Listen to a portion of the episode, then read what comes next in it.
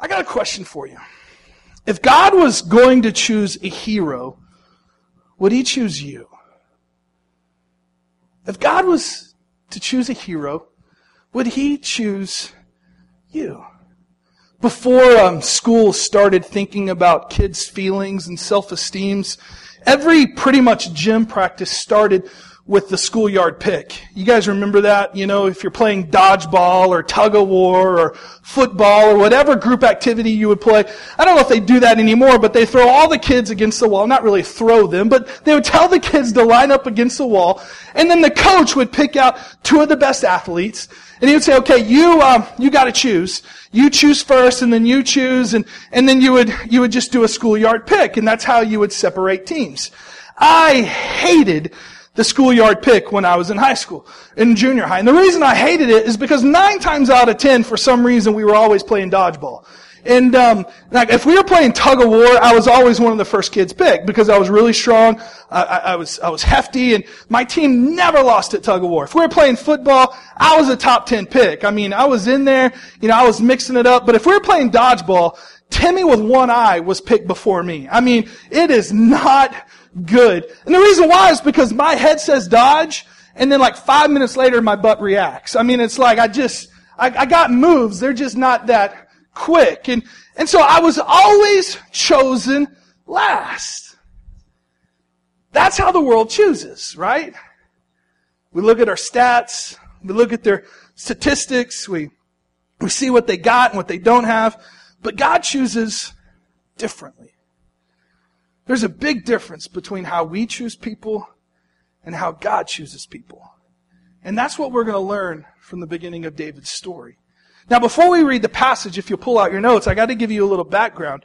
Um, before before David was chosen as king, there was another man who was chosen as king, and his name was Saul. Now, God's people, Israel, hadn't had a king before Saul. God said, hey, I am your king, um, and so I provide prophets and I provide judges, and if you'll just follow me, everything will be okay. But the people of God started, you know, arguing. They had a tendency to do that with God quite a bit. How many of you sometimes have a tendency to argue with God? And so they're arguing with God, and they're saying, hey, God, we, we want a king. We want somebody who will rule us here on earth. And, uh, and so they, so God finally conceded and said, okay, you can, you can choose a king. And they chose Saul. And the reason they chose Saul is the Bible's really clear. They chose Saul because he was head and, ta- head and shoulders taller than everybody else. And he was their best warrior. And so, so he was a big, intimidating, strong man, and he had the charisma, and he had the ability, and, and so, so God's people said, this is the guy that we want to be our king, based on all of those things. And it didn't work out so well. If you know the story of Saul being king, Saul made some pretty bad choices over time. And it led to God pulling back his anointing on Saul and saying, okay, I gotta go in a different direction. And so he sent his prophet Samuel to a family by the name, the, the dad of, or his name is Jesse. And he said, I want, I, I've anointed, I've chosen one of Jesse's sons to be king. And so here we find Samuel telling Jesse to gather all your sons, and this is where the scripture picks up. If you have your notes, you can follow along with me. This is 1 Samuel chapter 16, and this is what it says. It says, When they arrived, Samuel saw Eliab and thought, Surely the Lord's anointed stands here before the Lord. But the Lord said to Samuel, Do not consider his appearance or his height, for I have rejected him. The Lord does not look at the things that people look at. You might want to underline that sentence because we're going to keep coming back to that.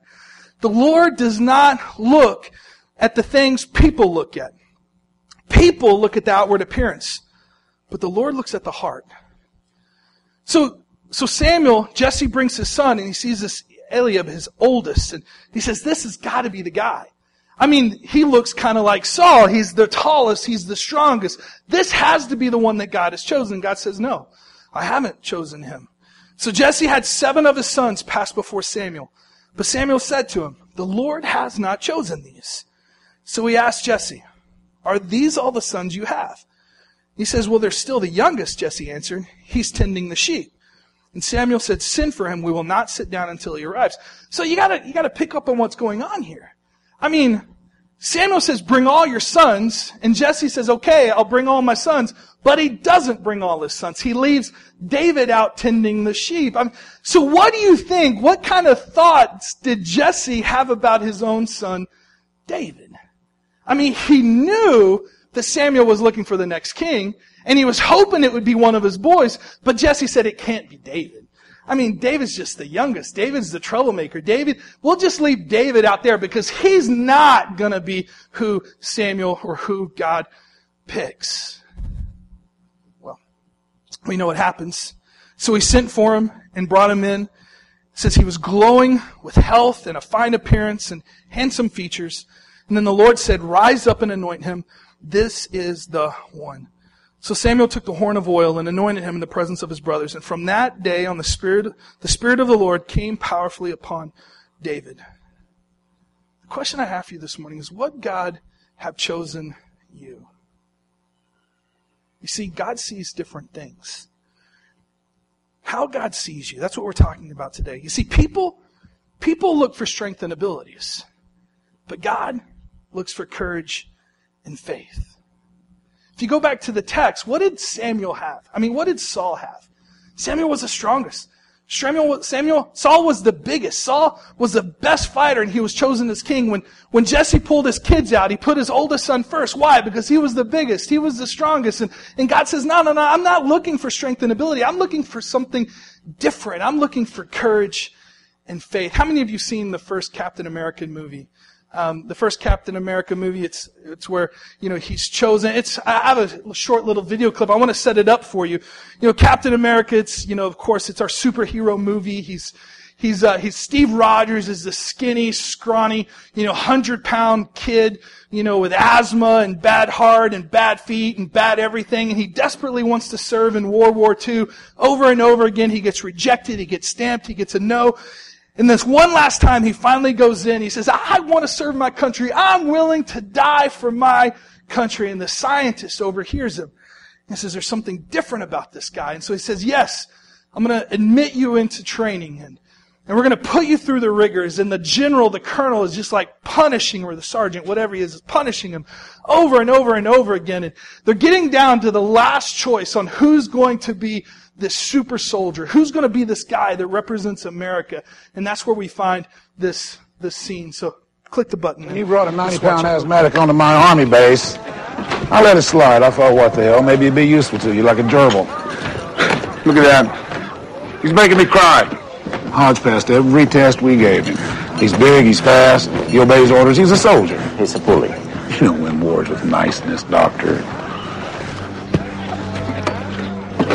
Win wars with guts. Grenade!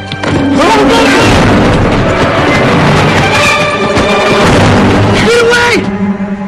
Get back! Dummy grenade. Is this a test? He's still skinny. It was a test. It was the last test. It was the last one to see who had the courage and who had the faith, who was willing to give their life for their peers and for their country. You see, this world looks for strength. It looks for ability. It looks for, you know, the, the big man or the big woman or the strong person. But, but God looks for something completely different. There's this funny story about a mom and dad in San Antonio. It was on Sunday morning and they were getting ready to go to church and they put their two twin seven-year-old boys and their infant in, in the car seat in the back of the car, and uh, they were getting ready to drive off, and they remembered, hey, we forgot some stuff in the house. They forgot their diaper bag and their bottle, and so the mom and dad left the kids in the car and actually left the car running and went inside. And as they were coming out, they saw a man jump in the car and take off, and he was going to steal it or kidnap the kids. Here's the thing. The guy that was stealing the car underestimated the kids in the back seat. In the story, the news article, the, the, the, the television article talks about how the two twin seven-year-old boys started screaming like crazy. And they jumped up and they started hitting the guy that was driving the car. And the day before, their mom had bought him a rubber snake. And so the seven-year-old boy has this rubber snake and he's whipping it around the front of the car seat, hitting this carjacker in the face with this rubber snake.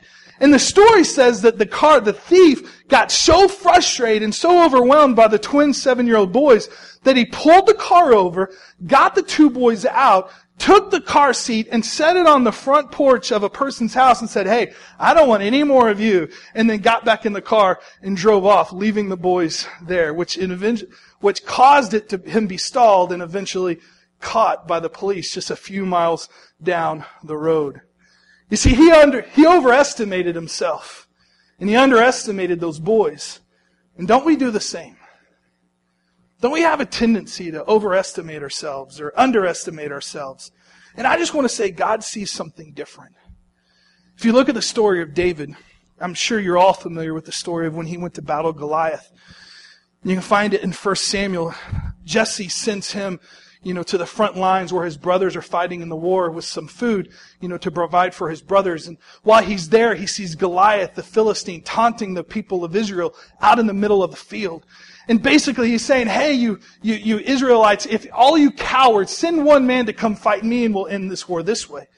And David, you know, is a little bit curious and he says, well, well what happens to the guy who goes up and fights this man and wins? And a bystander looks at David, and this is a Jared phrase, paraphrase of God's scripture, and he says, well, the king has promised reward, a great reward, his daughter's hand in marriage, and, and his family never has to pay taxes again. And so David's like, don't have to pay taxes again. Hey, I'm all in, right? And so he says, I'll battle this guy. I'll go after him. And so he goes before Saul and he says, hey, Saul, you know, I'm king. I, I'll go fight this guy. I, will fight this guy. And Saul says, whoa, whoa, whoa, you're just a boy. I mean, I'll put my armor on you. And so Saul put his armor on and it swallowed him up. And he's like, you can't. The Goliath would stomp on you like a bug. And David says, wait a second. See, when I was tending my dad's sheep, a bear came against me. And I killed that bear. When I was taking care of my family's flock, a lion came against me and I, and I destroyed that line. Here's what I know is that the battle is not mine. The battle belongs to the Lord. See, Saul was looking at strength. Saul was looking at ability. But David had something different. He had courage and he had faith. When the people of God were going into the promised land, God looked at Joshua and he said, Hey, I want you to be strong and courageous. Don't be afraid. Don't be discouraged, for the Lord your God will be with you wherever you go. Now, there are mornings that I stand and look in the mirror. I'm like, woof, this is all I got for today. We're in some serious trouble. Well, this morning I was like, yeah, I'm looking pretty good. But it's Father's Day. I was feeling proud of myself. But, but most days it's not like that. And that's when the Holy Spirit reminds me it's not strength, it's not inabilities, but it's in your courage and your faith in God that makes all the difference. Here's a second thought how God sees you. People look for charisma, and God looks for character. You see, charisma, it, people with charisma are the most dangerous people in the world.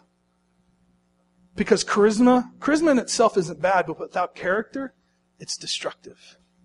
Charisma without character is destructive. I mean, we've all heard of Ponzi schemes, right? Where, where men or people, you know, set up these things and they use their charisma to get people to, to invest in, in whatever scheme that they're selling and then they take their person's money in their retirement and they run away from it. There's a crazy story about a guy by the name of Peter Barry. Actually, Peter Barry isn't his name. His real name is actual John Keady. But hundreds of women in London and throughout the surrounding area know him as Peter Barry. Peter Barry is a scam artist. He, he, uh, he, he goes on these dating websites and he convinces women, you know, that, that he's, you know, a, a, a professional kayaker, or, or that he races, um, uh, what is it called, the, the, the, sailboats, and, and he does all this stuff, and he, and he takes women on these house hunts where he'll tow and he'll show them these, these houses for sale and about how he's thinking about buying this house for two or three million pounds, and, and he, he just has this charming personality, and over the years, he's, he's stolen from these women over 2.1 million pounds of money. I don't, I don't know what that is in, in our, you know, in our economy, in our currency, but it's a lot. Here's the thing about, about Peter Barry. I'm going to show you a picture of him. The women that he, he scams says he looks like Shrek. It's not his, it's not his face, but it's his charisma that won them over. This guy is so scummy that not only did he rob hundreds of women, but he actually stole from his own mother and his own grandmother, taking their identity and robbing them and emptying their retirement accounts. And he spent five years in prison, got out, did the exact same thing, and now he's back in prison once again. It's, it's charisma, but no character. Just think what a man like this, with the right heart, can do good in this world if he had a little bit of character. I read a story this week about a, Michi- a judge in Michigan. His name is Raymond Voet. Raymond is, um, is a judge that is known for having a no nonsense style. And, uh, and, and he started getting really frustrated with cell phones going off in his courtroom.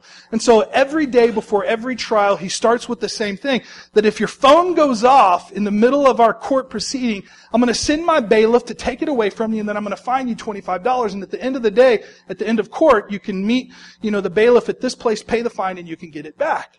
And, and this was like a no-nonsense rule, and he's taken phones from defense attorneys, he's taken phones from the prosecutor, he's taken phones from his own bailiff, he's taken phones from people, you know, in the audience. This guy said, this is the rule, and if you don't follow it, the phone's gone, and you can buy it back for 25 bucks, pay your fine. Well, one day in court, it's a great story you can find online, he's sitting there, the defense attorney, actually the prosecutor is giving his closing remarks, and he hears a voice really loud say, say a command. He starts listening and it does it again, say a command. And he start, and he kind of figures out that it's coming from his own pocket.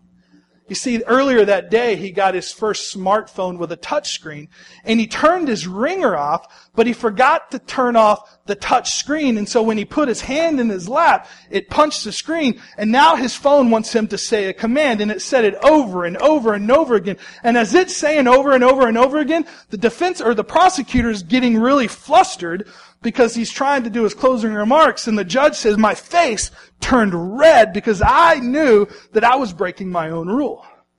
So he pulled out his phone, bowed his head, handed it to his bailiff, and gave it to him, and then later that day he paid his own $25 fine and got his phone back. That's character. You see, he was the judge. He made the rules. He could have said, hey guys, I'm really sorry, I didn't mean to do that it, but it's not that big a deal. Everything will be fine. Put his phone away. But he realized that if he wanted to be a man of character, and if he set a rule, then he had to follow that same rule. So he fined himself and paid the fine after court. He had the ability and the power to ignore it, but he didn't. He showed character. And that's what God's looking for. And that's what God sees. Matthew chapter 23, Jesus is with his disciples, and he says, The greatest among you the greatest among you will be your servant. You see, we, as followers of Jesus, we exist to serve the world. We exist to make God's name great in this world and make other people's lives better. That's character. Paul writes in Philippians 2, 3, and 7, he says, Do nothing out of selfish ambition or vain conceit that's charisma, right? Selfish ambition, vain conceit, big personality. Rather, in humility, value others above yourselves, not looking to your own interest, but each of you to the interests of others. In your relationship with one another, have the same mindset as who? Christ Jesus.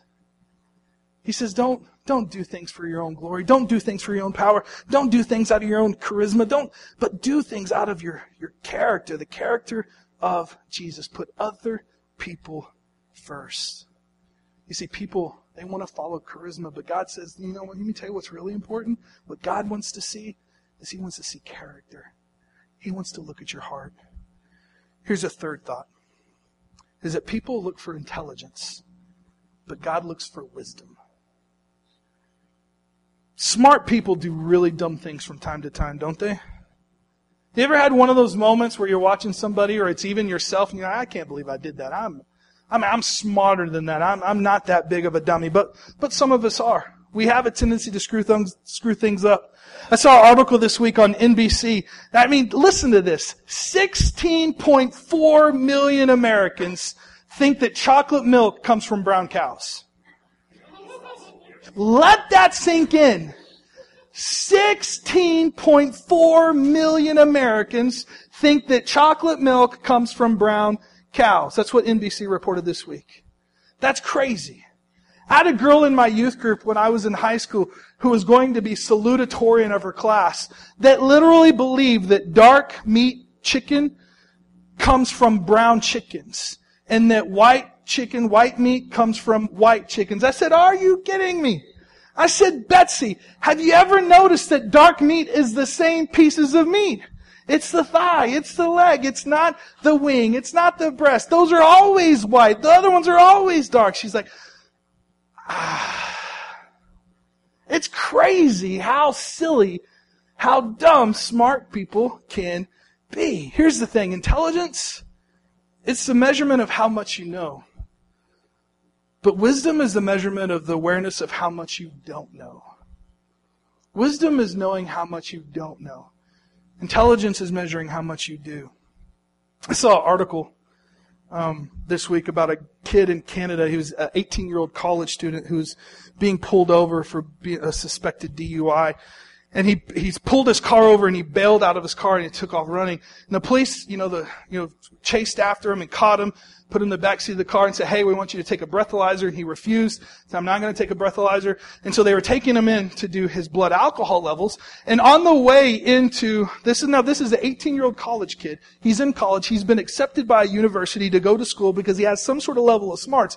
He got the idea while he was going to take off his underwear and eat it because he thought the cotton in his underwear would soak up the alcohol in his stomach and he could pass the DUI test when he got to the hospital.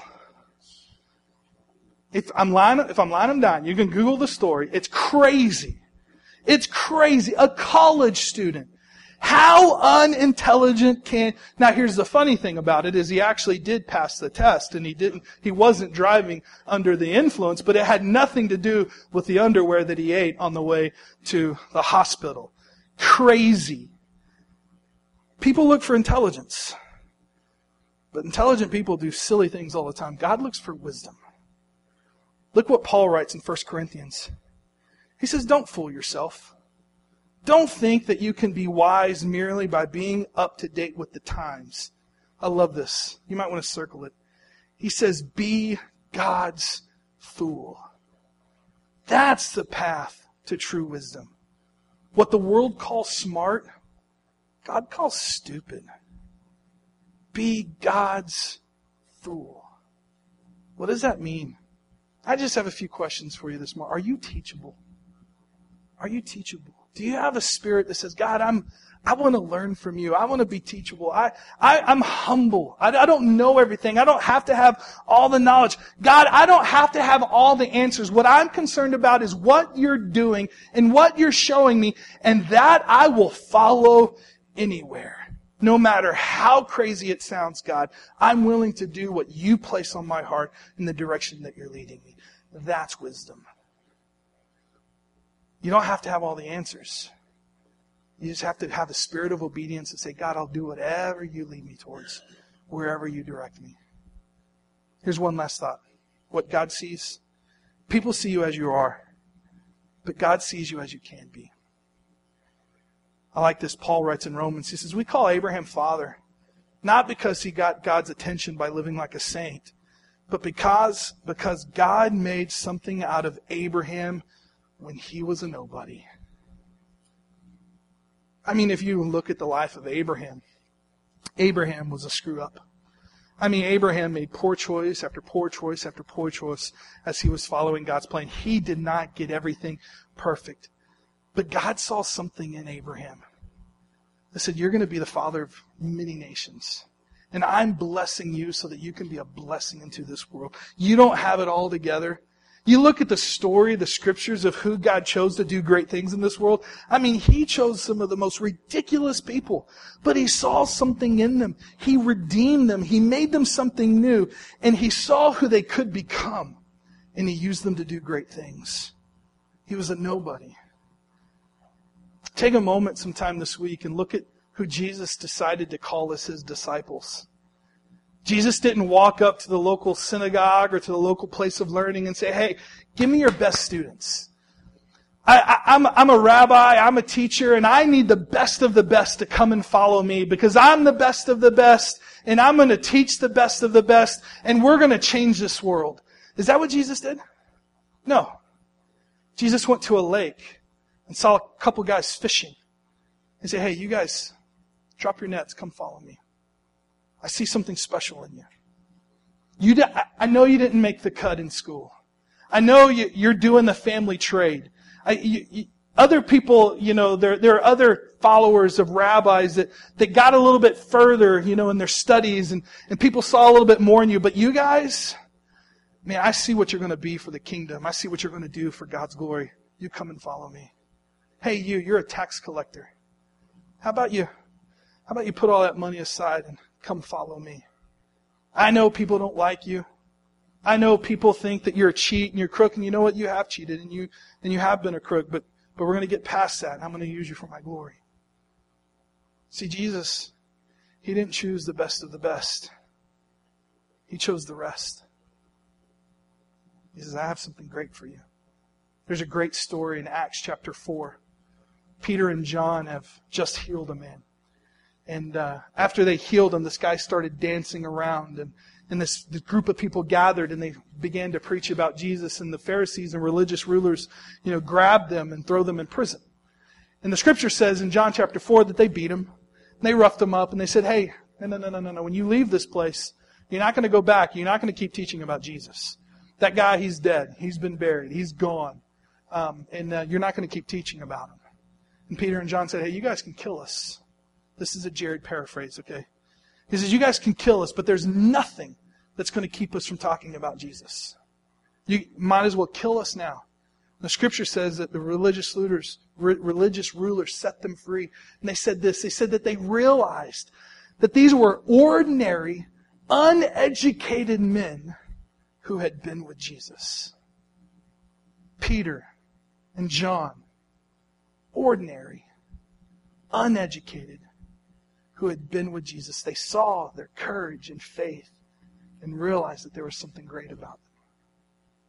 You see, this world, it sees people as they are, but God sees as you can be. You know, so some of you throughout your life have felt this nudge of God to do something for His greatness and for His glory. And there have been times in your life when you felt that nudge and you've had this argument with yourself and you've said things like, How can God use me? I mean, think about my past. Think about the things that I've done. Think about how I've treated my family. Think about the choices that I've made. And I just want to say that God doesn't see your past. He sees His forgiveness. The scripture's really clear that, that when we receive God's forgiveness, He takes our sin and He casts it to the sea of forgetfulness. Or He says that it's been cast, it's as far as from the east as from the west. So He doesn't see us for our failures and for our sin. He sees us for His grace. Some of us say, you know, we feel that nudge and, and, and then all we can see is our fear. You know, God, how, I, I can't do this. I'm too afraid. I can't make this move. I can't make this decision. I can't, I can't follow you to this place. I'm afraid. And God says, I don't, it's not about your fear. It's about my power inside of you. Some of us see our brokenness and our woundedness. We say, God can't use me. I'm just a broken vessel. And God says, I'm going to use you because of your brokenness. I'm going to bring healing, and we're going to use that brokenness for my glory, and you're going to bring healing to other people because of the wounds that you faced in the past. See, sometimes our wounds become God's greatest source of healing in other people's lives. Our experiences and our hurt, God says, I'm going to use for my glory, for my kingdom. You see, people see us as we are. And God says, I see who you're going to be and who I am in you.